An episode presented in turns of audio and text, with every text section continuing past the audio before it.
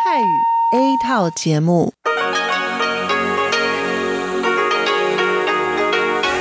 ที่นี่สถานีวิทยุเรดิโอไต้หวันอินเตอร์เนชันแนล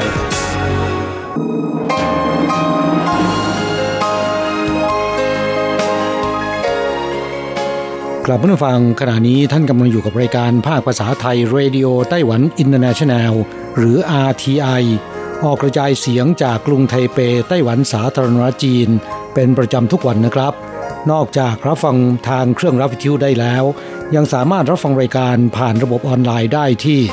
thai.rti.org.tw หรือที่ RTI Fanpage นะครับ ขอเชิญติดตามรับฟังรายการของเราได้ ตั้งแต่บัดนี้เป็นต้นไป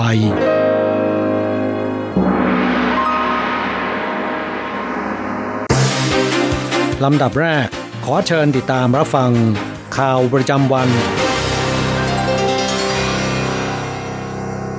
สวัสดีครับ คุณผู้ฟังที่เคารพ วันนี้วันอาทิตย์ที่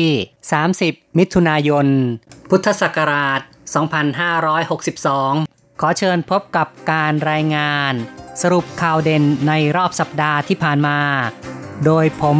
แสงชัย กิตติภูมิวง เริ่มกันด้วยข่าวแรก เพื่อแก้ปัญหาการพิพากษาคดีหญิงฮ่องกงถูกฆาตกรรมในไต้หวัน นักวิชาการฮ่องกงแนะนำว่า ในเมื่อไม่มีกฎหมายส่งตัวผู้ร้ายข้ามแดนไปไต้หวัน วิธีการแก้ปัญหาก็คือ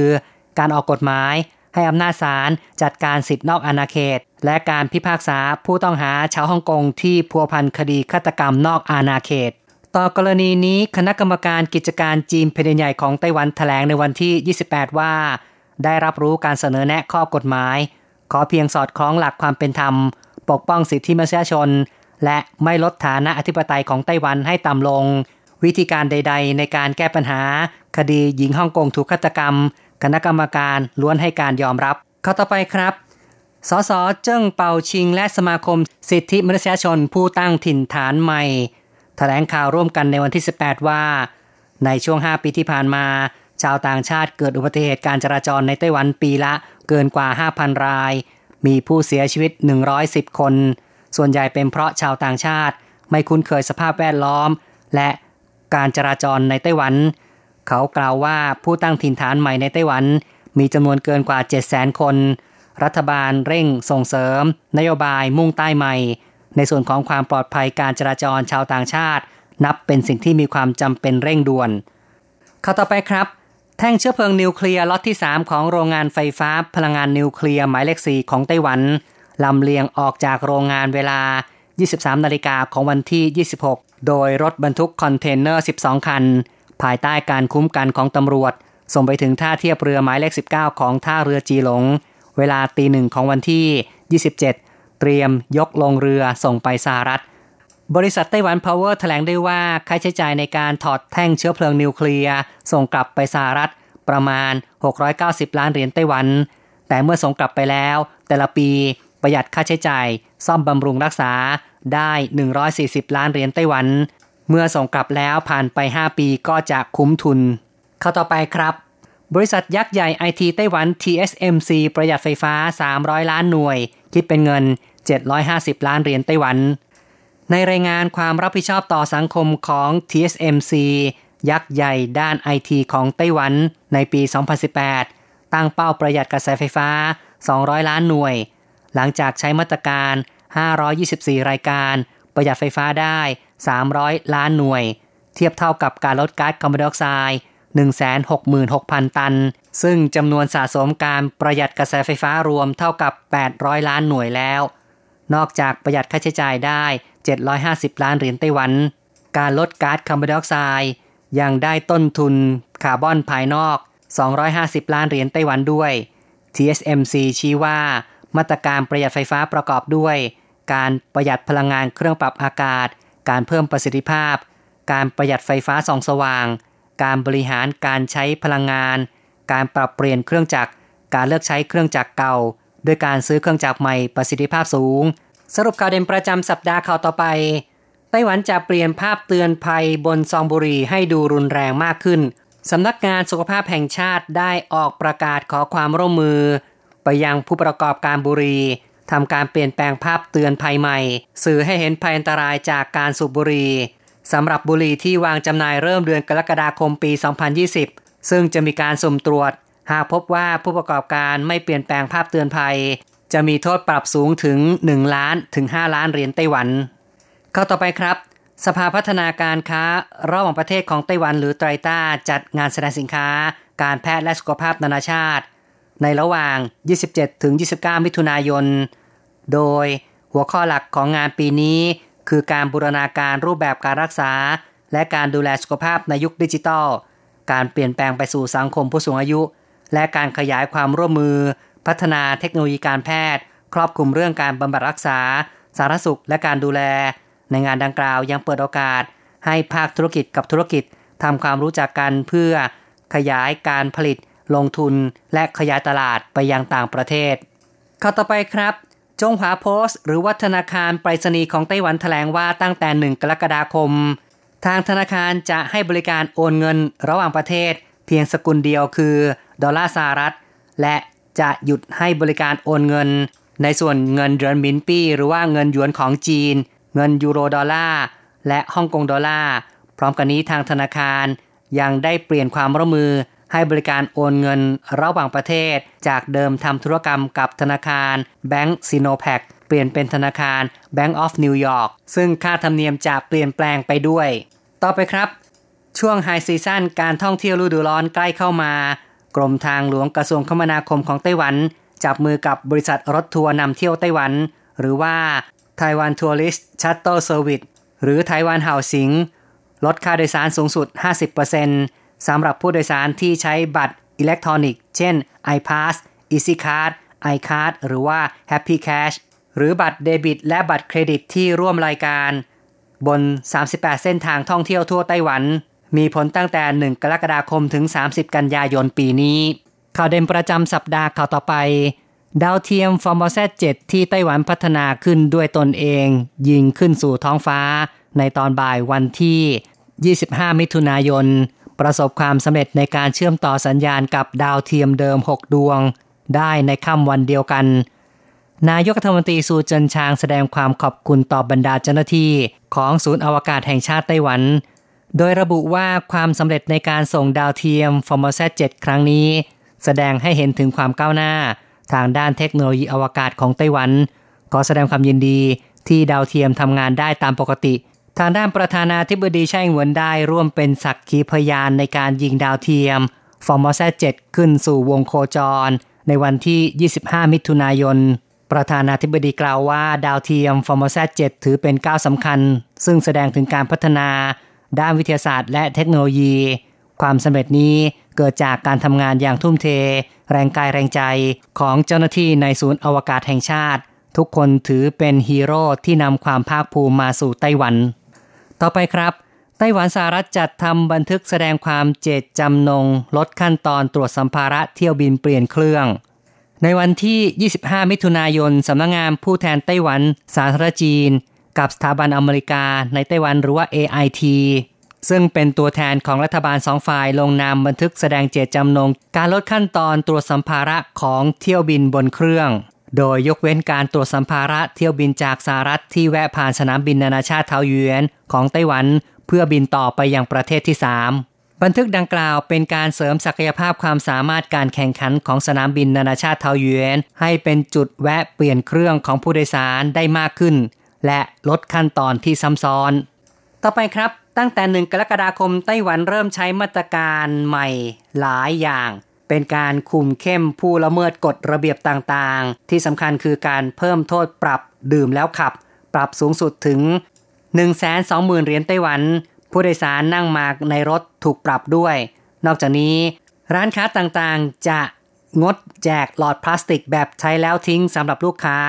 ที่บริการภายในร้าน 4 ประเภท คงต้องคิดหาวิธีไม่ต้องดูด โดยเฉพาะชานมไข่มุก มาตรการใหม่ยังประกอบด้วยผู้ใช้บริการรถเมล์ในเขตมหานครไทเป คือกรุงไทเป และนครนิวไทเป ต้องรูดบัตรขึ้นรถ ทั้งขาขึ้นและขาลง เพื่อให้มีสิทธิ์ลดหย่อนค่าโดยสาร ในกรณีจะต่อรถไฟฟ้า MRT หรือขี่จักรยานสาธารณะอยู่ใบ ส่วนรถยนต์ที่จอดรถโดยไม่ชำระค่าจอดต่อเนื่อง 30 วัน กรุงไทเปจะประกาศขายท่อตลาด หลังแจ้งเจ้าของรถมารับคืน แต่ไม่มารับคืนภายใน 15 วัน ส่วนรถที่ทำสิ่งของตกหล่นบนทางด่วน แล้วต้องทำความสะอาดอย่างน้อย 30 นาที จะต้องชำระค่าธรรมเนียม 3,000 NT สำหรับคนขับรถที่ไม่ยอมหยุดรถให้แก่ ผู้พิการทางตาเดินผ่าน มีโทษปรับ 7,200 NT ต่อไปครับ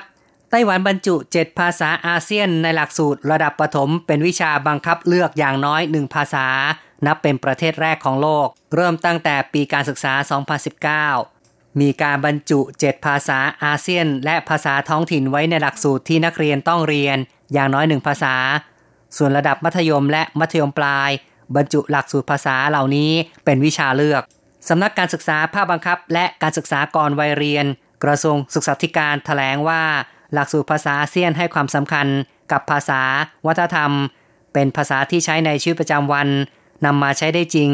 จึงหวังว่าเด็กๆจะเรียนอย่างสนุก สถิติของสำนักงงานการศึกษาภาคบังคับระบุ ปีการศึกษาที่ผ่านมา มีนักเรียน 3,031 คน ลงทะเบียนเรียนภาษาอาเซียน ทั้งสิ้น 1,044 ห้อง มีการสอนในระบบทางไกล 25 ห้อง รวม 111 คน ต่อไปนะครับ บริษัทไฮวินเทคโนโลยีของไต้หวันร่วมมือกับมหาวิทยาลัย จงซิงทำการค้นคว้าวิจัย บรรจุพันธุ์เหมาะสมสำหรับการหุ้มลิ้นจี่สดที่ปลูกในไต้หวัน เพื่อเพิ่มจำนวนผลผลิตส่งออกไปยังต่างประเทศได้สำเร็จ บรรจุภัณฑ์ดังกล่าว มีคุณสมบัติป้องกันกระแทกและกันน้ำทำให้ญี่ปุ่นซึ่งเป็นตลาดสำคัญของการส่งออกลิ้นจี่ไต้หวัน ยินดีจะนำเข้าลิ้นจี่ปริมาณเพิ่มขึ้น โดยเฉพาะปีหน้า กรุงโตเกียว ญี่ปุ่น จะเป็นเจ้าภาพจัดแข่งขันโอลิมปิก 2020 จึงเป็นโอกาสดีสำหรับผู้ประกอบการธุรกิจผลไม้ที่จะเพิ่มยอดการส่งออก ต่อไปเป็นข่าวเกี่ยวกับการรักษาดวงตา ในช่วงฤดูร้อน ไม่เพียงต้องเผชิญอากาศที่อบอ้าว ยังต้องเผชิญกับภัยอันตรายที่มองไม่เห็น มาพร้อมกับรังสีอุลตราไวโอเลตหรือว่า UV จากสุแพทย์โรงพยาบาล China Medical University สาขาซินจู ชี้ว่ารังสี UV ทำให้เกิดการอักเสบของหลอดเลือดในดวงตา ประกอบกับในชีวิตประจำวัน ดวงตาของเราต้องสัมผัสกับมลภาวะฝุ่นละออง PM 2.5 จึงเป็นการกระตุ้นเนื้อเยื่อ ดวงตาขาวเกิดการโป่งพองอักเสบ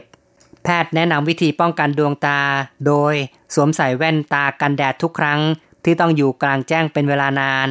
โดยแว่นตากันแดดต้องมีคุณสมบัติกรอง หรือมีสารเคลือบ ป้องกันอันตรายจาก UV และมันทำการตรวจสุขภาพดวงตาต่อเนื่องเป็นประจำ ต่อไปครับ กระทรวงสาธารณสุขและสวัสดิการของไต้หวันเปิดเผยสถิติ การเสียชีวิตของประชาชนไต้หวันประจำปี 2018 สาเหตุการตาย 3 อันดับแรกคือ ความผิดปกติของเนื้องอก มะเร็ง 2. โรคหัวใจและหลอดเลือด 3. โรคปอดอักเสบหรือติดเชื้อ มะเร็งยังคงครองแชมป์สาเหตุการเสียชีวิตอันดับหนึ่งติดต่อกันเป็นปีที่ 37 แล้ว สถิติพบว่าในปีที่ผ่านมาชาวไต้หวันเสียชีวิตจากมะเร็งจำนวน 48,784 ราย คิดเป็น 28.2%ของตาผู้เสียชีวิตทั้งหมด ต่อไปครับ เข้าสู่ช่วงปิดเทอมภาคฤดูร้อนของนักเรียนนักศึกษาในไต้หวัน สวนสนุกเป็นอีกแหล่งท่องเที่ยวที่ได้รับความนิยมจากประชาชนในช่วงฤดูร้อน จับมือผนึกกำลังจัดโปรโมชั่น กระตุ้นยอดนักท่องเที่ยว เข้ามาเที่ยวในสวน กรมการท่องเที่ยวกระทรวงคมนาคม จัดงานแถลงข่าว ท่องเที่ยวไปบนเส้นทางสวนสนุก มีวัตถุประสงค์เพื่อกระตุ้นการท่องเที่ยวในประเทศ โดยเฉพาะเมืองที่มีสวนสนุกตั้งอยู่ ในแต่ละปีสวนสนุกทั่วไต้หวันจะมีประชาชนไปท่องเที่ยวเกินกว่า 10 ล้านคนครั้ง อีกข่าวหนึ่งครับ นักท่องเที่ยวไปถ่ายรูปปล่อยโคมลอยบนรางรถไฟที่พิงซี อาจถูกปรับสูงสุดถึง 50,000เหรียญไต้หวัน นักท่องเที่ยวทั้งในและต่างประเทศนิยมไปท่องเที่ยวบนเส้นทางรถไฟสายพิงซีของไต้หวัน และถ่ายรูปปล่อยโคมลอย บริเวณรางรถไฟ กรมการรถไฟประกาศเตือนว่า บุคคลหรือยานพาหนะกีดขวางเส้นทางรถไฟ ทางเดิน สะพานอุโมงค์พื้นที่สถานีรถไฟมีโทษปรับตั้งแต่ 10,000ถึง50,000เหรียญไต้หวัน สรุปข่าวเด่นประจำสัปดาห์จบลงแล้ว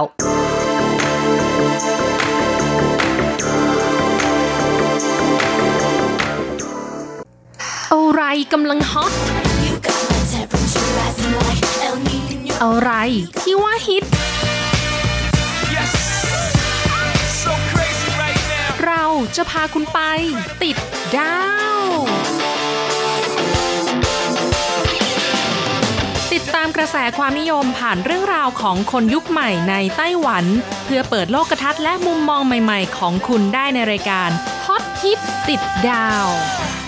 สวัสดีค่ะ ขอต้อนรับคุณผู้ฟังเข้าสู่รายการฮอตฮิตติดดาว กับดิฉันดีเจอันโกการจยากริชยาคมค่ะ เมื่อวันที่ 27 มิถุนายนที่ผ่านมานะคะ มีข่าวเด่นประเด็นฮอตสะเทือนวงการเอเชีย หรือจะบอกว่าเป็นข่าวดังระดับโลกก็ได้นะคะ ถึง 2 ข่าวด้วยกันเลยทีเดียว เป็นที่กล่าวขวัญกันมากจนถึงขนาดในสังคมโซเชียลและสื่อมวลชนเรียกว่าเป็นวันเลิกราสากลเลยล่ะค่ะ ภาษาจีนนะคะเรียกว่าเฟินโฉกัวจี้รื่อค่ะเฟินโฉแปลว่าเลิกกัน กัวจี้ก็คือ สากล นานาชาติ รื่อก็คือวันนะคะรวมกันก็คือวันเลิกราสากลนั่นเองทำไมถึงได้ชื่อเป็นชื่อนี้นะคะ ฟังดูแล้วเป็นเรื่องที่ไม่ค่อยจะดีเลยนะคะ นั่นก็เป็นเพราะว่าข่าวแรกค่ะทำเอาแฟนๆแล้วก็ผู้คนช็อกกันไปตามๆกันเลยแหละค่ะสำหรับคู่รักซุปตาเกาหลี ที่แฟนๆเรียกว่าทรงทรงคัพเปิลนะคะทรงทรงก็คือเป็นแท้ของคนทั้งคู่นี้และคัพเปิลก็คือคู่รักนั่นเองทรงจุงกิและทรงเฮเคียวค่ะ พระเอกนางเอกจากละครซีรีส์เรื่องรักนี้เพื่อชาติหัวใจเพื่อเธอ The Descendants of the Sun นะคะที่โด่งดังไปทั่วเอเชีย แล้วก็ปิ๊งปังกันจนแต่งงานแบบสายฟ้าแลบ เป็นเวลา 1 ปี 8 เดือนค่ะ ปรากฏว่าทางพระเอกทรงจุงกินะคะ ได้มาแถลงข่าวเมื่อวันที่ 27 มิถุนายนว่า ได้ยื่นคำร้องขอหย่าต่อศาลแล้วค่ะ เป็นการแถลงแบบสายฟ้าแลบอีกเช่นเดียวกันนะคะ ถึงแม้จะมีแบบข่าวลือมาว่า เอ้ยทำไมคู่รักสองคนนี้แบบไม่เห็นออกงานด้วยกันนานแล้ว ในอินสตาแกรมก็ไม่เห็นลงรูปคู่เลย ต่างคนคือต่างมีกิจกรรมของตัวเองเช่นว่าไปร่วมงานแต่งงานเพื่อนเนี่ยนะคะ ก็ไม่พาภรรยาไปด้วยช่วงเวลาหลายเดือนที่ผ่านมานี้ก็ต่างคนต่างถ่ายรูปออกงาน มีคนสังเกตค่ะว่า ทั้งคู่ไม่สวมแหวนแต่งงานแล้ว แต่แฟนๆก็ยังเชื่อมั่นในความรักของทั้งคู่ว่า คงไม่มีอะไรหรอกแหม เขาก็ยังรักกันแหละ แค่ไม่แสดงออกให้ประชาชนเห็นเท่านั้นเอง ทั้งคู่รักความเป็นส่วนตัวไง ก็กลายเป็นว่าแฟนๆที่แก้ต่างให้นะคะหงายเงือบกันไปตามๆกันแหละค่ะ หลังจากที่มีการถแถลงข่าวจากพระเอกนะคะว่าไปด้วยกันไม่ได้แล้ว นิสัยส่วนตัวต่างกันมากเกินไปแล้วก็ได้ยื่นคำร้องขอหย่าต่อศาลแล้ว โอ้โห รุนแรงมากเลยทีเดียว และในวันเดียวกันนะคะ ก็มีข่าวช็อกที่สองเหมือนสึนามิอีกระลอกหนึ่ง นั่นก็คือนางเอกสาวสวยซุปตาจีนแผ่นดินใหญ่นะคะที่ก่อนหน้านี้ก็มีมรสุมชีวิตหนักมาก นั่นก็คือเรื่องของคดีเลี่ยงภาษีทำเอาอนาคตในวงการบันเทิงจีนแทบจะหมดไปเลยสำหรับฟ้านปิงปิง ได้ประกาศเลิกรากับพระเอกหนุ่มหลี่เฉินค่ะ ซึ่งพวกเขามั่นหมายกันมาเป็นเวลาเกือบ 2 ปีแล้วนะคะ เอ๊ะทำไมตัวเลขมันคล้ายๆกันเลย คู่เมื่อกี้ก็เกือบ 2 ปีเหมือนกัน ก็หย่ากันนะคะ อันนี้ก็มั่นกันมาเกือบ 2 ปี และฝ่ายชายก็ได้คุกเข่าขอแต่งงานไปแล้วด้วยรายนี้ค่ะทั้งคู่ก็เริ่มความสัมพันธ์ปิ๊งปังกันในกองถ่ายเช่นเดียวกันในละครซีรีส์เรื่องบูเช็คเทียนนะคะ หลังจากคบหากัน2ปีพระเอกของเราก็คุกเข่าขอแต่งงาน แต่ว่าก็มีการมั่นหมายกันนะคะ ยังไม่ทันได้แต่งค่ะ ผ่านไปอีกเกือบ2ปี ก็กลายเป็นว่าประกาศเลิกกันไปแล้ว ก็เลยเป็นที่มาของชื่อวันเลิกราสากลเฟินโฉกัวจี้รือนะคะ เกริ่นมาซะยาวขนาดนี้คุณผู้ฟังอย่าแปลกใจนะคะว่าเอ๊ะนี่ดีเจนโกเปลี่ยนมาจัดรายการบันเทิงเอเชียไปแล้วหรือเปล่าทำไมมีแต่ข่าวบันเทิงดาราล่ะที่ต้องเกริ่นมาให้ทราบนะคะ เพราะว่าในสัปดาห์นี้อันโกจะพาคุณผู้ฟังไปติดดาว เรื่องราวเกี่ยวกับการหย่าร้างในไต้หวันค่ะ ซึ่งหย่ากันหนักมาก สถิติจำนวนเฉลี่ยวันละเกือบ 150 คู่เลยทีเดียวค่ะ แล้วก็ยังมีอาชีพหรือโอกาสทางธุรกิจที่ฮอตฮิตเกิดจากการหย่าร้างของผู้คนในไต้หวันอีกด้วย อาชีพอะไรกันเนาะให้คุณผู้ฟังลองทายเล่นๆในใจก่อนนะคะ ก่อนที่จะไปฟังเรื่องราวกัน อันโกะเชื่อว่าคุณผู้ฟังจะต้องคาดไม่ถึงอย่างแน่นอนแล้วค่ะว่า เฮ้ยมันมีอาชีพนี้ด้วยหรอ ก่อนอื่นค่ะ เราไปดูสถิติจากข้อมูลทะเบียนราษฎรไต้หวันกันก่อนนะคะ เมื่อปี 2561 มีคู่สมรสในไต้หวันที่จดทะเบียนหย่ากันรวมทั้งสิ้น 54,402 คู่ค่ะ และเมื่อเปรียบเทียบกับสถิติปี 2560 นะคะ ก็ถือว่าใกล้เคียงกันละลดลงเพียง 37 คู่ เฉลี่ยมีคู่สมรสจดทะเบียนหย่ากันวันละ 149.05 คู่ค่ะจำนวนเฉลี่ยลดลงจากปีก่อนหน้าเพียงวันละ 0.1 คู่เท่านั้นเอง และเมื่อเทียบกับ 10 ปีก่อนนะคะ ปี 2552 ลดลง 7.73 คู่ค่ะสำหรับจำนวนปีที่สมรสกันนะคะ ก็คือระยะเวลาที่แต่งงานกันของคู่สมรสที่จดทะเบียนยา เฉลี่ยอยู่ที่ 8.25 ปีค่ะ ก็มีจำนวนมากเกินกึ่งหนึ่งเลยนะคะ สมรสกันไม่ถึง 9 ปี ลดลงจากปี 2560 เล็กน้อย 0.27 ปีค่ะ ด้านกระทรวงมหาดไทยไต้หวันสาธารณรัฐจีนระบุว่าในช่วง 10 ปีมานี้นะคะ ตั้งแต่ปี 2552 ถึง 2561กระแสการหย่าร้างในไต้หวันก็ยังคงมีอยู่อย่างต่อเนื่องเรื่อยๆ นะคะ ปี 2552 มีการจดทะเบียนหย่า 57,223 คู่ ปี 2553 เพิ่มขึ้นเป็น 58,037 คู่ ต่อมาปี 2556 ลดลงค่ะ จดทะเบียนหย่า 53,144 คู่ แต่ก็ยังอยู่ในตัวเลขหลัก 50,000 นะคะ ปี 2559 มีจำนวน 54,439 คู่ และปี 2561 จำนวน 54,402 คู่ค่ะ โดยปีที่แล้วนะคะ 2561 มีคู่สมรสที่เป็นชาวไต้หวันทั้งคู่ ไปจดทะเบียนหย่ากัน 80.93%ส่วนที่เหลือเป็นคู่สมรสที่อีกฝ่ายไม่ใช่ชาวไต้หวันค่ะ 19.07%โดยในจำนวนนี้นะคะ เป็นชาวจีนแผ่นดินใหญ่ฮ่องกงมาเก๊ามากที่สุด 10.67%ค่ะ รองลงมาคือชาวเอเชียตะวันออกเฉียงใต้ 7.18% ส่วนจำนวนปีที่สมรสของคู่สมรสที่จดทะเบียนหย่าไม่ถึง 5 ปีนะคะมีจำนวนมากที่สุดครองสัดส่วน 34.3เปอร์เซ็นจำนวน 18,654 คู่ รองลงมาคือระยะเวลา 5-9 ปี 21.7เปอร์เซ็นจำนวน 11,820 คู่ค่ะและนี่ก็คือสถิติของคู่รักชายหญิงที่ผ่านมานะคะ และล่าสุดค่ะ หลังจากที่ไต้หวันกลายเป็นชาติแรกในเอเชีย ที่กฎหมายการสมรสของคนเพศเดียวกันประกาศบังคับใช้ ซึ่งก็เพิ่งจะครบหนึ่งเดือนเต็มไปเมื่อสัปดาห์ที่ผ่านมานี้เองนะคะ ผลปรากฏว่า ภายในเดือนแรกก็มีคู่รักเพศเดียวกันหย่ากันไปแล้วสองคู่ค่ะสำนวนไทยคงต้องพูดว่าอยู่กินกันก้นหม้อยังไม่ทันดำเลยก็หย่ากันซะแล้ว กระทรวงมหาดไทยไต้หวันสาธารณรัฐจีนนะคะเปิดเผยสถิติ นับจนถึงวันที่ 22 มิถุนายน 2562 ทั่วประเทศมีผู้จดทะเบียนสมรสกับคนเพศเดียวกันรวมทั้งสิ้น 1,173 คู่ค่ะ เป็นคู่สมรสเพศชายด้วยกัน 383 คู่ และคู่สมรสเพศหญิงด้วยกัน 790 คู่ค่ะ แล้วก็สถิติยังบอกว่าเป็นคู่สมรสชาวไต้หวันกับชาวต่างชาติมี 28 คู่ แล้วก็มีคู่สมรส 2 คู่ที่จดทะเบียนหย่ากันไปแล้วนะคะ ที่เมืองผิงตงและเมืองเหมียวลี่ เป็นคู่สมรสเพศชาย 1 คู่ และคู่สมรสเพศหญิง 1 คู่ค่ะ จากสถิติของกระทรวงมหาดไทยยังพบนะคะว่าเมื่อแบ่งเขตตามพื้นที่คู่สมรสเพศเดียวกันส่วนมากเนี่ยจดทะเบียนสมรสกันใน 6 นครใหญ่ คือนครนิวไทเปมากที่สุด 242 คู่ รองลงมาคือกรุงไทเป 198 คู่ นครเกาสง 159 คู่ นครไถจง 141 คู่ นครเถาหยวน 123 คู่ และนครไถหนาน 82 คู่ค่ะ ส่วนเมืองที่ไม่ใช่นครใหญ่นะคะ จดทะเบียนสมรสกันสำหรับคนเพศเดียวกันในเมืองซินจูมากที่สุด 28 คู่ รองลงมาคือเมืองผิงตง และเมืองฮวาเหลียนเท่ากันอยู่ที่ 27 คู่ค่ะ โดยทั่วไต้หวันมีเพียงเทศบาลเมืองเหลียนเจียงเพียงแห่งเดียวนะคะ ที่ยังไม่มีคู่รักเพศเดียวกันมาจดทะเบียนสมรสค่ะคุณผู้ฟังเห็นไหมคะว่ามีจำนวนคู่รักในไต้หวันเนี่ยย่ากันเป็นว่าเล่นเลย เยอะต่อวันขนาดนี้ทำให้โอกาสทางธุรกิจที่เกิดขึ้นก็คือ อาชีพ พยานเซ็นยาค่ะมีคุณผู้ฟังที่ทายถูกกันบ้างหรือเปล่าคะ ถ้าทายถูกเนี่ยมาขอรับรางวัลที่อันโกะได้แต่ว่าห้ามโกงนะคะ อันโกะว่ามันเป็นอาชีพที่นึกไม่ถึงเลยอะ่ะ เพราะว่าคนไทยเราก็คงไม่ชินนะคะ ไม่คิดว่าจะต้องมีการจ้างพยานมาเซ็นลงในใบหย่าด้วย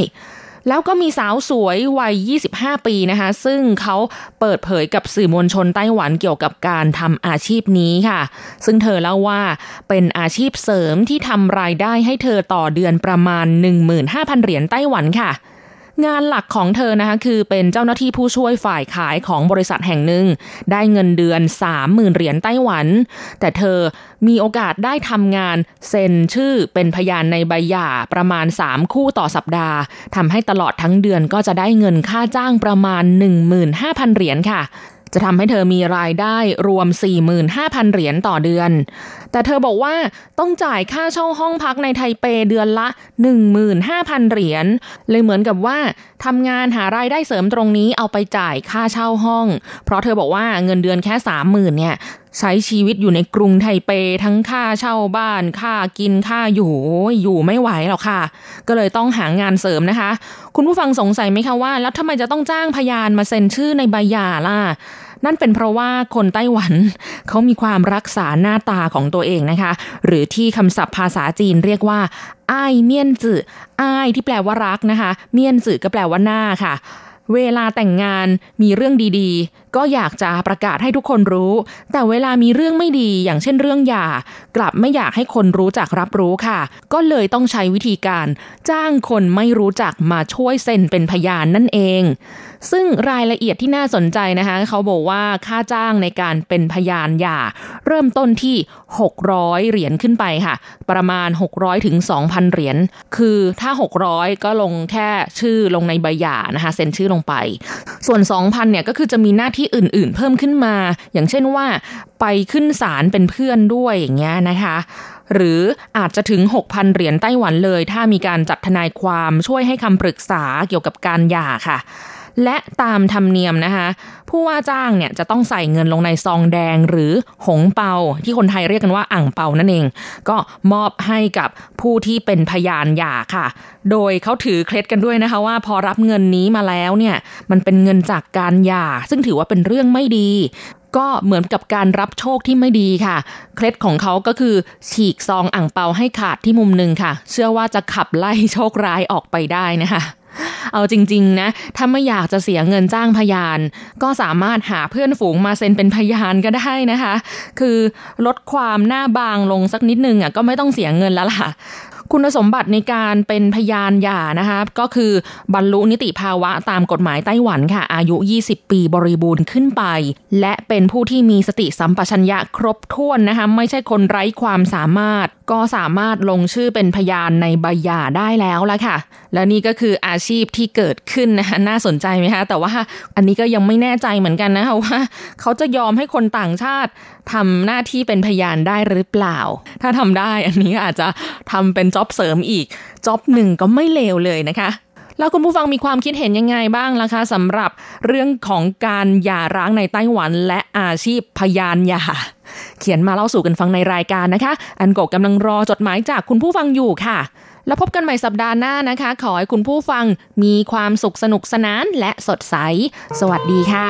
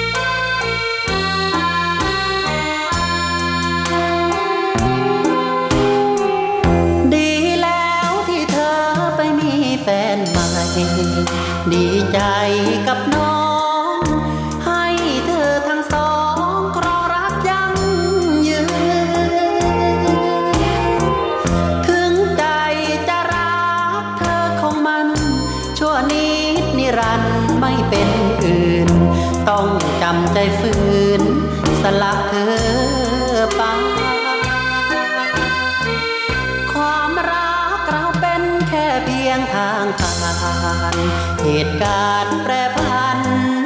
เมื่อเธอแบ่งฉันเรานั้นห่างไกล ฉันเป็นชาวสวนไม่ทวนคู่ เธอนั้น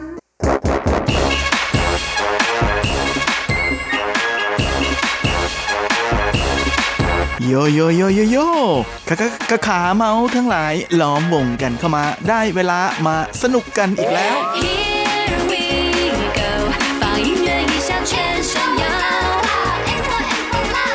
กับเพลงเพราะๆและข่าวที่เขาคุยกันลั่นสนั่นเมือง โดยทีรักยางและบันเทิง .com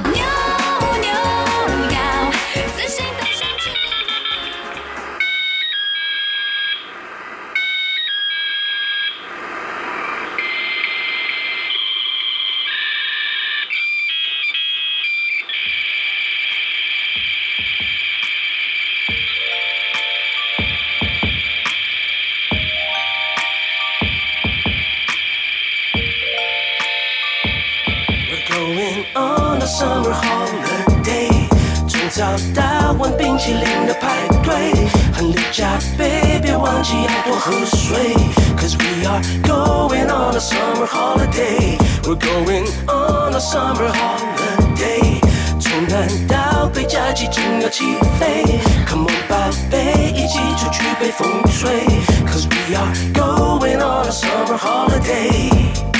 什么什么，春天要走了，裙子变短了，白 就变长了，快一年集合，心里都大爆了，所有的功课功课改天再说了。头发变成青的，新的心情都是新的，新的太阳公公赢了，赢了，浪花都是银色，银色音乐大声听着，听着，音乐加满冰了，冰了，summertime，夏天来了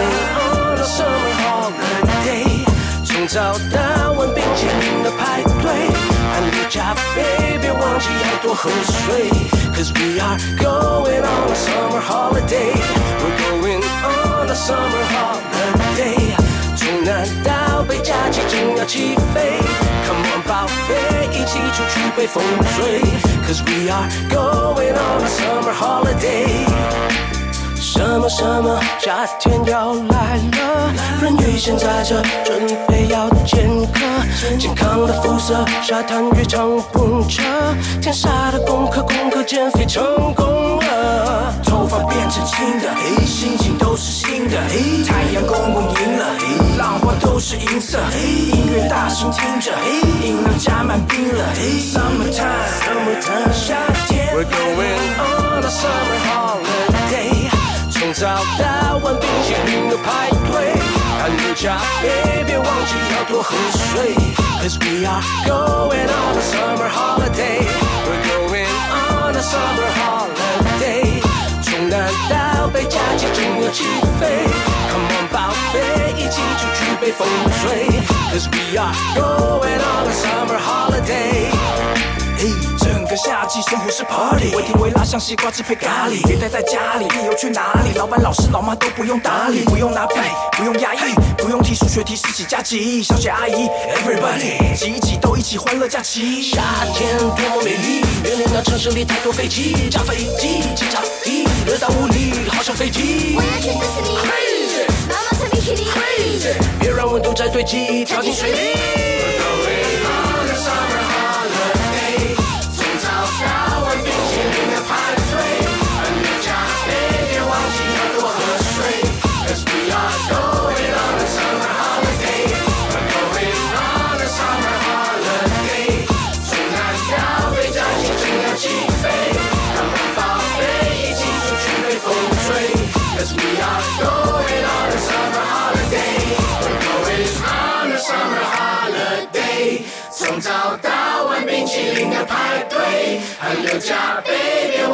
要多喝水。Cause we are going on a summer holiday. สวัสดีครับคุณผู้ฟังทุกท่านผมธีระยางพร้อมด้วยบันเทิง .com ประจำสัปดาห์นี้ ก็กลับมาพบกับคุณผู้ฟังอีกแล้ว เช่นเคย เป็นประจำในร่วมคืนของคืนวันอาทิตย์ ก่อนที่เราจะกลับมาพบกันซ้ำอีกครั้งในช่วงเช้าวันจันทร์นะฮะ หรือคุณฟังสามารถรับฟังย้อนหลังทั้งทางแอปลาเว็บไซต์ของภาคสไทย RTI ได้สำหรับสัปดาห์นี้เราก็มาทักทายกันด้วยผลงานล่าสุดของหนุ่มเฉาเก๋นะกับงานเพลงที่มีชื่อว่าชาหรือจ้าฉีหรือ Summer Holiday ซึ่งมาเป็นงานเพลงที่ออกมารับฤดูร้อนที่มาถึงนี่เลยทีเดียวนะโดยเป็นงานเพลงที่อยู่ในรัมล่าสุดของเจ้าตัว ในชื่อชุดว่าเฉาเฉาเก๋หรือ Super Junior โดยเฉาเก๋อนั้นก็เป็นหนึ่งในแก๊งมาหลายปังนะหรืออกลุ่มนักร้องที่มาจากมาเลเซีย ซึ่งข้ามน้ำข้ามทะเลมาออกร้องเพลงในไต้หวันแล้วก็ดังทะลุเป็นพลุแตกเลย โดยเจ้าตัวนั้นมีชุดวัยเด็กที่ค่อนข้างจะเป็นไรที่กระชากมาก ๆเลยนะพ่อแม่ของเขาหย่าร้างกันตั้งแต่เขาอายุ 9 เดือนเท่านั้นเองนะฮะตอน 9 ขวบก็ถูกส่งไปเรียนหนังสือที่แคนาดา กลับมามาเลเซียอีกทีตอน 14นะแต่ว่าพูดภาษามาเลยไม่ได้ก็เลยเเรียนไม่ทันเพื่อนนะสุดท้ายก็เลยหันไปเรียนต่อที่นิวซีแลนด์แทน จนจบด้านวิศวะโยธานะฮะและด้วยความที่เขานะฮะใช้ชีวิตอยู่ในหลายที่หลายประเทศมากๆนะก็เลยได้รับอิทธิพล จากดนตรีท้องถิ่นแล้วก็ดนตรีพื้นบ้านนะฮะจากแต่ละที่ค่อนข้างจะมาก ไม่ว่าจะเป็นทั้งดนตรีแบบเพลงจีนนะฮะหรือว่าแบบชาวเขานะฮะแบบชาวเผ่าพื้นเมืองอรวมไปจนถึงดนตรีในแบบของยุโรปและอเมริกาทำให้เขาได้นำเอาอะไรแปลกๆ เหล่านี้หลายๆอย่างนะไปใส่ไว้ในงานเพลงของเจ้าตัว โดยเจ้าหนุ่มนั้นเริ่มแต่งเพลงตั้งแต่อายุ 17 แค่นั้นเองนะฮะก่อนหน้าที่เขาจะเข้าวงการเพลงนั้นก็เคยแต่งเพลงไว้หลายเพลงแล้วนะฮะแล้วก็มีนักร้องระดับดัง ๆ เอาไปใช้ด้วยนะฮะนั่นก็คือ กัวฟู่เฉิงนะฮะมานักร้องดังระดับ 4จตุรเทพเลยของฮ่องกงนะฮะกับงานเพลงในอ EP ของกัวฟู่เฉิงที่มีชื่อว่า Ask for More นั้น ก็มีผลงานของเฉาเก๋ออยู่สางเพลงด้วยกัน ซึ่งเฉาเก๋อเคยได้พูดถึงแรงบันดาลใจในการแต่งเพลงของเขานะฮะว่า เพราะว่าอยากจะร้องเพลงที่มันเพราะๆน่าฟังนะก็เลยเริ่มแต่งเพลงเอง นะและนอกจากนี้เจ้าหนุ่มก็เคยพูดถึงความตั้งใจของเขาด้วยนะว่าแม้ว่าจะไม่เคยเรียนดนตรีแบบเป็นเรื่องเป็นราวนะแต่ในทุกอัลบั้มเพลงของเขานั้น เขาขอแต่งเพลงเองนะทางอัลบั้มแม่ก็เป็นอะไรที่สุดยอดไม่เบาเลยทีเดียว โดยเชาเก๋ได้โอกาสในการเข้าวงการเพลงนะจาก ความล้มเหลว ในการไปเข้าร่วมรายการประกวดร้องเพลงสำหรับนักร้องหน้าใหม่นะในเวทีแอสโตรซินซิลตาไซซึ่งเจ้าตัวนั้นตกรอบนะฮะเราด้วยความที่ตอนที่เขาขึ้นเวทีร้องเพลงนั้น ตื่นเต้นไปหน่อยนะฮะกลายเป็นว่าด้านสะอึกตลอดเวลาพระจีนสะอึกนั่นเรียกว่าตาเก๋อนะเขาก็เลยได้ฉายามาจาก การตกรอบในครั้งนี้เนี่ยว่าเป็นเฉาเก๋อซึ่งก็เลยกลายมาเป็นเฉาเก๋อในปัจจุบัน แต่เขียนแบบคนละเก๋อและหลังจากนั้นเนี่ยเจ้าตัวก็ได้โอกาสออกร้องเพลงในปี 2001 นะที่มาเลเซีย กับอัลบั้มชุดเซี่ยวหัวเปิ้ลแล้วก็มีอัลบั้มเพลงชุดแกรี่ออกมาในปีเดียวกัน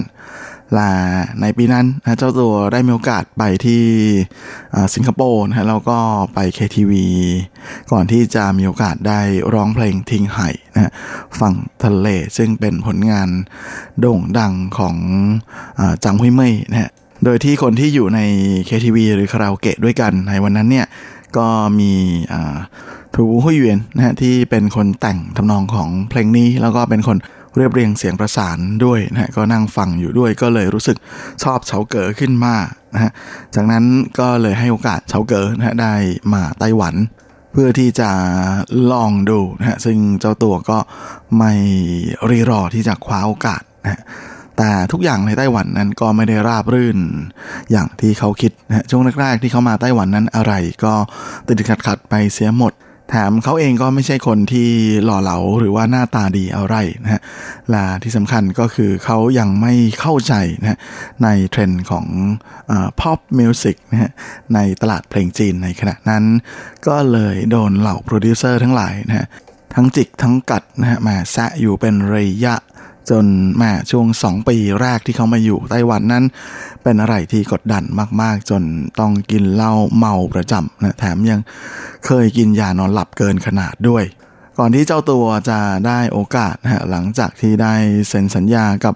ค่ายเพลงชื่อดังของไต้หวันนะฮะ Rock Music ในช่วงปี 2004นะฮะแต่กว่าที่อัมเพลงของเขาจะออกมาทักทายกับแฟนๆ นั้นต้องรอถึงปี 2006 เลยนะฮะสองปีหลังจากนั้นอัลบั้มชุดเก๋อเก๋อบลูนะฮะก็ออกมาวางตลาดแหละก็ กลายเป็นว่าแหมด้วยแนวสไตล์ที่ออกมาในแนวค่อนข้างจะมนมนๆนะฮะซึมซึมๆ เศร้าๆ ของในแนวบลูบลูแบบเฉาเก๋อนั้น เป็นที่ถูกถูกใจแฟนเพลงไม่น้อยนะก็เลยทำให้ชื่อของเขากลายเป็นจุดสนใจในตลาดขึ้นมาจากนั้นในปี 2007 นะฮะมาเสาเก๋อและอัลบั้มเพลงชุดซูเปอร์แมนของเขานะฮะก็ส่งให้เจ้าตัวนั้นได้รับการเสนอชื่อเข้าชิงรางวัล Golden m e r i a w a r d นะหรือจินฉีเจียง ซึ่งถือเป็นรางวัลเกียรติยศสูงสุดรางวัลหนึ่งใน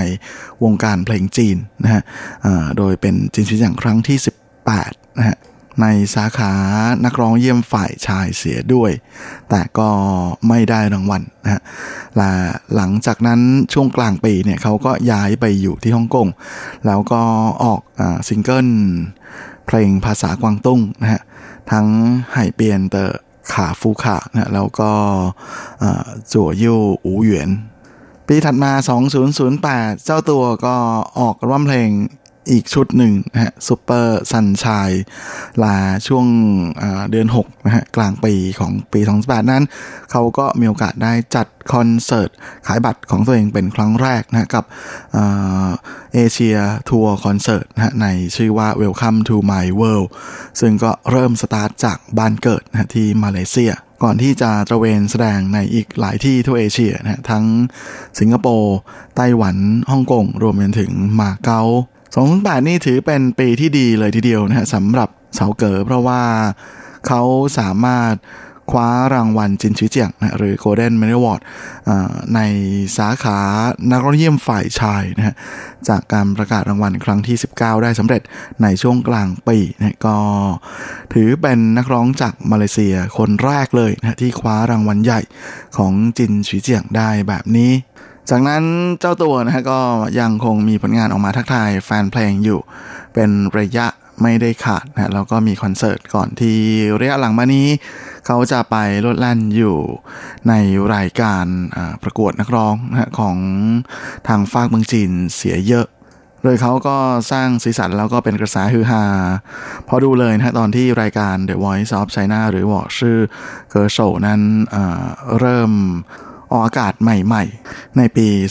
2014 นะฮะและจากนั้นเขาก็มีโอกาสได้พาลูกชายกับลูกสาวนะฮะไปร่วมรายการปาปาชื่อหนา คุณพ่อไปไหนนะฮะซีซั่นที่ 2 ซึ่งเป็นรายการสไตล์เรียลิตี้โชว์นะฮะโดยในปี 2015เฉาเก๋อกับหันหลุยนะฮะลาหลินชื่อเชื่อนรวมไปถึงหยางอี้อิงนะฮะก็กลายมาเป็นโค้ชนะฮะในรายการอินเย่ต้าชือเคอร์และในปีเดียวกันนะฮะเขามีโอกาสได้ใส่หน้ากากเฮงเจียนะฮะหรือซุนหงอคง ไปอ่อร่วมรายการมงเมียนเกอหวัง ราชานักร้องใส่หน้ากากนะฮะที่เขานั้นได้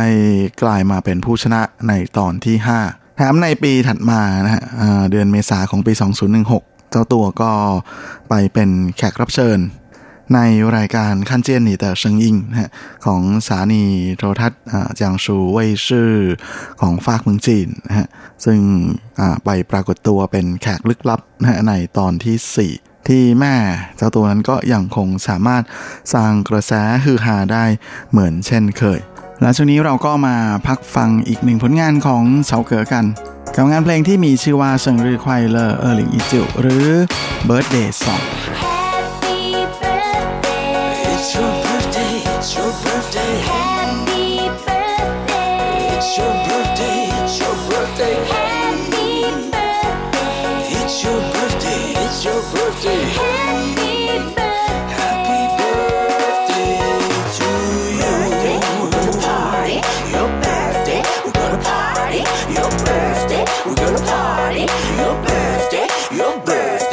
现在为你唱一首歌。送你祝福一卡车，抬头就看见旧皮特，考试都会及格。于是坐飞机了，贵人遇到几个，长辈都升级了，不用再装逼了，只要有跳动的心，热情让你保持年轻，皱纹能加苍蝇，没关系，一起去整形。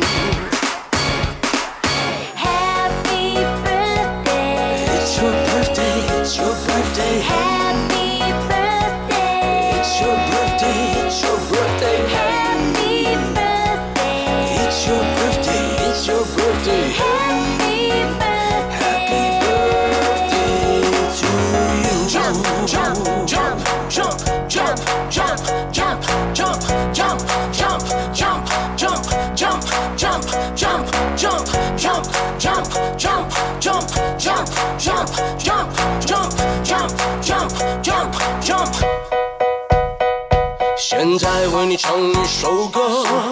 送你祝福与卡车，每天都活得奇葩的，要谢谢你 mother。买单都有打折，人人叫你大哥，心脏变很大颗，魅力到处发射。下半辈子的起点，今天开始是第一，拍个照当纪念，看谁用蛋糕擦你脸。祝你的五花肉变成小鲜肉，再祝你拥抱青春不长青春痘。年龄只是数字，管不住你往哪里。良辰美酒几番春秋，人生不过看谁撑得久。爱你，你别害羞，祝你永远有一帮好朋友。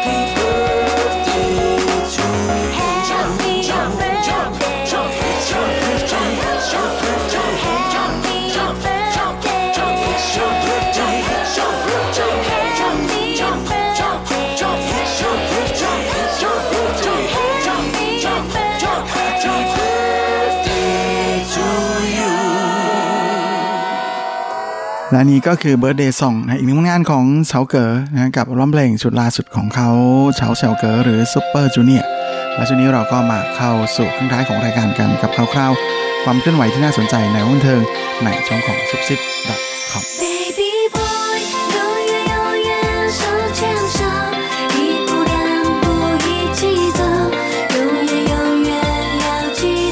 และสำหรับในช่วงของซุปซิคอมประจำสัปดาห์นี้ก็เช่นเคยกับคร่าวๆ ความเคลื่อนไหวที่น่าสนใจในว่าบันเทิงแบบจีนๆฮะและสำหรับในช่วงสุดสัปดาห์ที่ผ่านมานั้นแม่ก็คงจะไม่มีอะไรที่เป็นที่น่าสนใจ ไปกว่าข่าวคราวของการประกาศผลรางวัล Golden m e r i w a r d หรือจินชีเจียง ซึ่งถือเป็นหนึ่งในรางวัลเกียรติยศสูงสุดของวงการเพลงจีนในปัจจุบันนะโดยปีนี้จินชีเจียงหรือ GMA ของไต้หวันนั้น ก็ย่างเข้าสู่ปีที่ 30 แล้วนะปีนี้ก็เลยมีการจัดงานที่ค่อนข้างจะยิ่งใหญ่สมกับแหมที่ครบรอบ 30 ปีทีเดียว โดยในส่วนของการแสดงเปิดรายการนั้นก็เป็นการแสดงของหนุ่ม Eason หรือเฉินอี้ซินนะฮะมานักร้องหนุ่มคนดังจากฮ่องกงนะฮะที่ในร้องเพลงชุดใหม่ล่าสุดของเขาก็คือ L O V E Love นั้นก็รับการเสนอชื่อเข้าชิงถึง 3 รางวัลด้วยกัน โดยนอกจากนี้เจ้าตัวนอกจากจะเป็นผู้แสดงโชว์เปิดรายการแล้ว เขาก็ยังเป็นผู้เชิญรางวัลด้วยนะเพราะฉะนั้นก็ถือเป็นอีกหนึ่งในคนบันเทิงนะที่ยุ่งมาก ๆ เลย ในค่ำคืนการแจกรางวัลเมื่อคืนวันที่ 29 มิถุนายนที่ผ่านมา โดยแม้ว่าเจ้าตัวจะได้รับเสียงชื่นชมมาก ๆ เลยนะโดยเฉพาะในส่วนของการแสดงโชว์เปิดรายการนะแต่ว่าเขาในงานแถลงข่าวนั้นเขาก็ยังได้พูดถึงความผิดพลาดในการแสดงของเขาอยู่ 2 จุดด้วยกันนะก็เป็นอะไรที่ทำให้แหมคนทึ่งกันมาก ๆ เลยนะที่เจ้าตัวพูดออกมาเองเลยด้วยซ้ำนะโดยเขาบอกว่า ตอนที่เขาร้องเพลงของไช่เจียนหยาในเพลงสวงฉีต้งอู้สัตว์ครึ่งบกครึ่งน้ำนะกับเพลงอันจิ้งเงียบ ของโจเจลุนนั้นก็มีการร้องผิดหลายหลายจุดอยู่ด้วยกัน โดยเฉพาะในเพลงอันจิ้งที่เจ้าตัวบ่นเลยทีเดียวนะฮะว่าเขาไม่เคยร้องผิดที่จุดนั้นมาก่อน นั้นก็ดีส่วนที่ได้รับความชมมาก ๆ เลยก็คือการที่เขาร้องเพลงของเออเจียนะหรือเจียงหุยนักร้องสาวชาวไต้หวันนะกับเพลงไต้หวันที่ถือได้ว่าเป็นเจ้าแม่วงการเพลงของไต้หวันคนหนึ่งนะก็ที่รีไทย เลิกร้องไปแล้วนะฮะโดยในในส่วนของเพลงกาลิลัมเตียวเตียวนะก็เธอไว้นั่นนั่นนั้น ก็เป็นงานเพลงที่มาเรียกเสียงปรบมือได้ดังสนั่นเลยทีเดียวนะอีสันก็บอกว่างานนี้ต้องขอบคุณอาจารย์เสี่ยวเสียที่ในเนื้อร้องแต่ละท่อน ท่านอัดให้ 5 รอบเลยทีเดียวนะฮะแล้วก็ทำให้เขามีโอกาสได้ฟังอย่างชัด แล้วก็นอกจากนี้เขาก็ได้ฟังเพลงนี้ของเออเจียนะก็คือเจียงหุยหลายต่อหลายรอบเลยทีเดียวนะก็เป็นอะไรที่ทำให้เขาเตรียมความพร้อมได้อย่างสุดๆนะพร้อมกันนี้ก็ขอบคุณ อาจารย์เสี่ยวเสียเหล่าซื้อด้วยนะที่ในช่วงซ้อมร้องนั้นแหมกวดขันแล้วก็เข้มงวดกับเขามาก จนทำให้ผลการทุกอย่างที่ออกมานั้น เป็นไปอย่างเพอร์เฟกแล้วก็สมบูรณ์ที่สุด โดยปีที่แล้วนะฮะชนิชินนั้นก็สามารถคว้ารางวัลในจินชิเจียงได้ถึง 3 รางวัล จากร้องเพลงชุด Come On In นะฮะแล้วก็ปีนี้ก็มีโอกาสได้เข้าชิงถึง 3 รางวัล ก่อนที่จะคว้ามาได้หนึ่งรางวัลนะฮะจากโปรดิวเซอร์ยอดเยี่ยมนะฮะหวังชวงจุนซึ่งเจ้าตัวก็ได้พูดถึงพัฒนาการระหว่างรวมชุดที่แล้วกับชุดนี้นะฮะว่าเขาก็มีโอกาสได้ทำงานเพลงดีๆ ออกมาไม่น้อย ในส่วนของร้องเพลงชุดต่อไปนั้น เจ้าตัวก็ประกาศว่าก็เตรียมในส่วนของงาน ซิงเกิลนะฮะที่กำลังมีอยู่แล้วพร้อมกันนี้ก็ยังเตรียมในส่วนของการออกแสดงทัวร์นะฮะในแบบ World Tour Concert ด้วย แล้วก็นอกจากนี้ก็ยังอยากที่จะร่วมงานกับนักร้องดังๆ หลายๆท่านนะฮะทั้งสังเวยเมยนะฮะหรือว่าเชนอีใช่อีลิน แล้วก็ยังมีฟันเสี่ยวเสวียนด้วยนะฮะงานนี้เขาก็บอกว่าก็คงจะต้องสร้างความคุ้นเคยกับหลายๆคนนะให้มากยิ่งขึ้นด้วย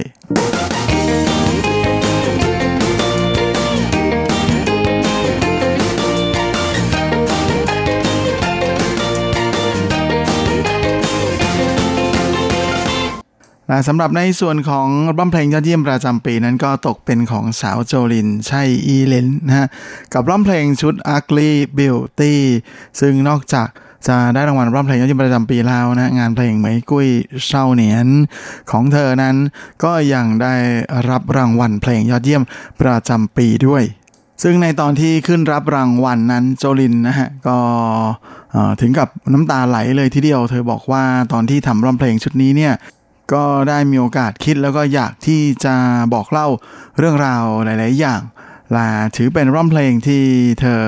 เอเรียกได้ว่าตั้งใจทำงานมากที่สุดเลยในรอบหลาย ๆ ปีที่ผ่านมา ในการที่จะแสดงออกถึงความคิดแล้วก็ความรู้สึกส่วนตัว พร้อมกันนี้เธอก็ย้ำนะว่าในฐานะที่เป็นผู้หญิงคนหนึ่ง เธอรู้สึกว่า อยากที่จะมีสิทธิ์มีเสียงในการบอกเล่าพูดถึงความรู้สึกจริง ๆ ภายในใจ และอันนี้ก็คือสิ่งที่เธออยากจะทำพร้อมนี้เธอยังได้กล่าวขอบคุณทั้งบริษัทเอเจนซี่นะฮะแล้วก็คนทำงานทุกคนในร้องเพลงชุดนี้ พร้อมกับอขอบคุณทุกคนที่ให้ความสนับสนุนแล้วก็เชื่อถือมาเธอมาโดยตลอดในช่วง 20 ปีที่เธออยู่ในวงการมา สุดท้ายนี้ เธอก็บอกว่าเธอรักทุกๆคนหลังจากนี้นะฮะตอนที่เธอขึ้นเวทีไปรับรางวัลเพลงยอดเยี่ยมประจำปีนั้น เธอก็มากอดกับหนุ่มอาซินแห่งเมเดอุยเทียน พร้อมกันนี้เธอยังได้กล่าวขอบคุณก็คืออาซินนะฮะโดยการเรียกเขาเป็นแฟนทางเน็ต คือคู่นี้เนี่ยมีข่าวลือกันทางเน็ตเยอะมากนะ แต่จริงๆนั้น เชื่อว่าคงไม่มีอะไรหรอกนะฮะก็เป็นอะไรที่เมาส์กันไปอย่างนั้นเองแหละนะฮะแล้วก็ในส่วนของอไมกุ้ยเซาเหนียนที่ทำให้ไช่หลินได้รางวัลเพลงนี้นะก็เป็นงานเพลงที่อาซินนั้นเป็นคนแต่งเนื้อเพลงให้นะฮะโดยเนื้อเพลงนั้นก็เป็นงานเพลงที่เกี่ยวกับ เรื่องราวของความรักแบบข้ามเพศ ซึ่งก็เป็นอะไรที่แหมอสอดประสานรับกันดีกับปีนี้นะที่มีการผ่านกฎหมาย เรื่องการอนุญาตให้คนเพศเดียวกันแต่งงานกันได้ส่วนสำหรับนักร้องเยี่ยมฝ่ายชายนั้นก็ค่อนข้างจะพลิกล็อก พอสมควรทีเดียวนะเพราะว่าปีนี้คนที่คว้ารางวัลมาได้ก็คืออหนุ่มลีโอ โดยตอนที่เจ้าตัวขึ้นไปรับรางวัลเขาได้กล่าวบนเวทีนะครับว่าการที่ได้อยู่ในไต้หวันนั้น ถือเป็นเรื่องที่โชคดี แล้วก็มีความสุขมาก ๆ ในฐานะที่เป็นคนทำงานในด้านครีเอทีฟสำหรับเขาแล้วอยากจะเขียนเพลงอยากจะแต่งเพลงแบบไหนเขาก็เขียนออกมาเขาก็แต่งออกมา เพราะว่าเขารู้สึกว่าสำหรับ คนที่เป็นผู้ที่ทำงานด้านความคิดสร้างสรรค์แบบนี้ นี่คือเรื่องที่สำคัญที่สุด แล้วก็สำคัญที่สุดของที่สุดของที่สุดจริง ๆและจากความที่เขาเอ่อเรียนหนังสือไม่จบนะฮะเคยเรียนที่มหาวิทยาลัยไทต้านะฮะมหาวิทยาลัยดีทีเดียวนะฮะแต่ก็เรียนไม่จบ เพราะว่าอยากจะทำงานเพลงมากกว่านะก็เลยเบนเข็มออกมาทำงานเพลง ซึ่งคุณแม่ไม่เห็นด้วยมากๆนะฮะเขาก็พูดบนเวทีเสียงดัง ๆ เลยนะฮะว่าแม่ อ่าอย่าตื่นเต้นตกใจไปเลยนะฮะอ่าผมรักแม่ แต่บางทีอาจจะไม่ค่อยฟังคำแม่สักเท่าไหร่ ส่วนสำหรับนักร้องหน้าใหม่ยอดเยี่ยมประจำปีนั้นก็เป็นผลงานของโอซี่นะฮะอ่อนักร้องหน้าใหม่วัย 22 ปีที่มาแค่เพลงอัลบั้มเพลงชุดแรก ก็คว้ามาได้หลายรางวัลแล้วนะก็เลยเป็นอีกหนึ่งดาวรุ่งอ่อดวงใหม่ไฟแรงสูงที่ได้รับการคาดหวังมาก ๆเลย ด้านนักร้องยอดเยี่ยมฝ่ายหญิงนั้นก็ตกเป็นของหลินอี้เหลียนนะกับร้องเพลงชุดหลิงและสำหรับวงดนตรียอดเยี่ยมประจำปีนะก็ตกเป็นของวงสานหลิงเย่ชวน ส่วนร้องเพลงยอดเยี่ยมภาษาจีนกลางประจำปีนะฮะก็ตกเป็นของซุนเซิงซีนะฮะนักร้องหน้าใหม่นะฮะกับงานเพลงที่มีชื่อว่าซีอิวจี้นะฮะซึ่งในส่วนของอางานเพลงเพลงนี้นะฮะทางด้านคณะกรรมการจัดการแข่งขันเอ้ยไม่ใช่คณะกรรมการตัดสิน ก็นำโดยเฉินซันหนีนั้นก็ให้สัมภาษณ์นะฮะบอกว่าอ่ารางวัลนี้เป็นรางวัลที่ตัดสินยากที่สุดรางวัลหนึ่งเลยทีเดียวนะเพราะว่าต้องตัดสินกันหลายรอบเลยทีเดียวต้องโหวตกันถึง 4 ครั้งเลยนะกว่าที่จะได้เหลือเพียงซุนเซิงซีกับหลินอี้เหลียนนะแล้วก็ผลสุดท้ายก็ปรากฏว่าเป็นซุนซุนเซิงซีที่ได้ไป 9 คะแนนนะเอาชนะหลินนี่เหรียญ7คะแนน โดยเฉินซันหนีก็บอกว่าร่ำเพลงชุดนี้นะฮะมีความพิเศษมากๆ เพราะว่ารู้สึกได้เลยนะฮะทุกคนที่มีส่วนร่วมในการทำร่ำเพลงชุดนี้นั้น ก็พยายามอยากที่จะทำอะไรใหม่ๆนะฮะสร้างองค์ประกอบใหม่ๆ ให้กับวงการเพลงจริง ๆ ก็เลยเป็นปัจจัยเลยที่ทำให้ร่ำเพลงชุดนี้นั้นสามารถคว้ารางวัลนนี้มาครองได้สำเร็จ โดยในส่วนของวงดนตรียอดเยี่ยมประจำปีก็เป็นอีกรางวัลหนึ่งที่เฉินซันหนีบอกว่าแข่งขันกันดุเดือดนะฮะเพราะต้องคุยกันมาก แล้วก็มีเรื่องที่สำคัญมากประการหนึ่งก็คือ ตอนที่เราได้คุยกันถึงเรื่องราวของอัลบั้มเพลงวงดนเพลง วงดนตรียอดเยี่ยมประจำปีนั้น ทุกกรรมการทุกคนนะฮะต่างก็หวังว่า อยากจะให้มีอัลบั้มเพลงยอดเยี่ยมของวงดนตรีประจำปีนะฮะอีกอัลบั้มหนึ่งออกมา เพราะว่าสมัยนี้เนี่ยก็เป็นยุคสมัยของวงดนตรีลาวนะฮะแล้วก็คนฟังดนตรียุคใหม่ในไต้หวันนั้นก็ชอบที่จะฟังงานเพลงของวงดนตรี และการที่วงสันหลิงได้รางวัลในปีนี้นะก็เป็นสิ่งที่แสดงให้เห็นนะว่าเขาพวกเขาเป็นตัวแทนของยุคสมัยแห่งอิสระและเสรีภาพนะในการคิดแล้วก็พูดตามความคิดของตัวเองนะซึ่งเป็นอะไรที่เข้ากันได้นะกับแนวคิดในปัจจุบัน อีกทั้งงานเพลงของพวกเขานั้นก็เป็นอะไรที่บอกเล่าสภาพแวดล้อมของอสังคมในปัจจุบัน แล้วก็นอกจากนี้ยังมีอะไรที่คอนเน็กกับประวัติศาสตร์ของไต้หวันด้วยนะฮะโดยเฉพาะยิ่งพวกเขาสามารถที่จะทำให้ทุกคนนะฮะมีความรู้สึกกับสิ่งต่างๆ เหล่านี้มีความผูกพันแล้วก็เป็นอะไรที่ชอบกันทุกคนเลยทีเดียวนะสำหรับงานเพลงของสันหลิง ครับและสำหรับเวลาของรายการในสัปดาห์นี้ก็หมดลงอีกแล้ว ผมก็คงจะต้องขอตัวขอลาไปก่อนในเวลาเพียงเท่านี้ เอาไว้เราค่อยกลับมาพบในครั้งอาทิตย์หน้าเช่นเคย ในวันและเวลาเดียวกันนี้ ส่วนสำหรับวันนี้ก็ขอให้พรให้คุณผู้ฟังทุกท่านนั้นโชคดี มีความสุข รวมไปจนถึงสุขภาพแข็งแรงแข็งแรง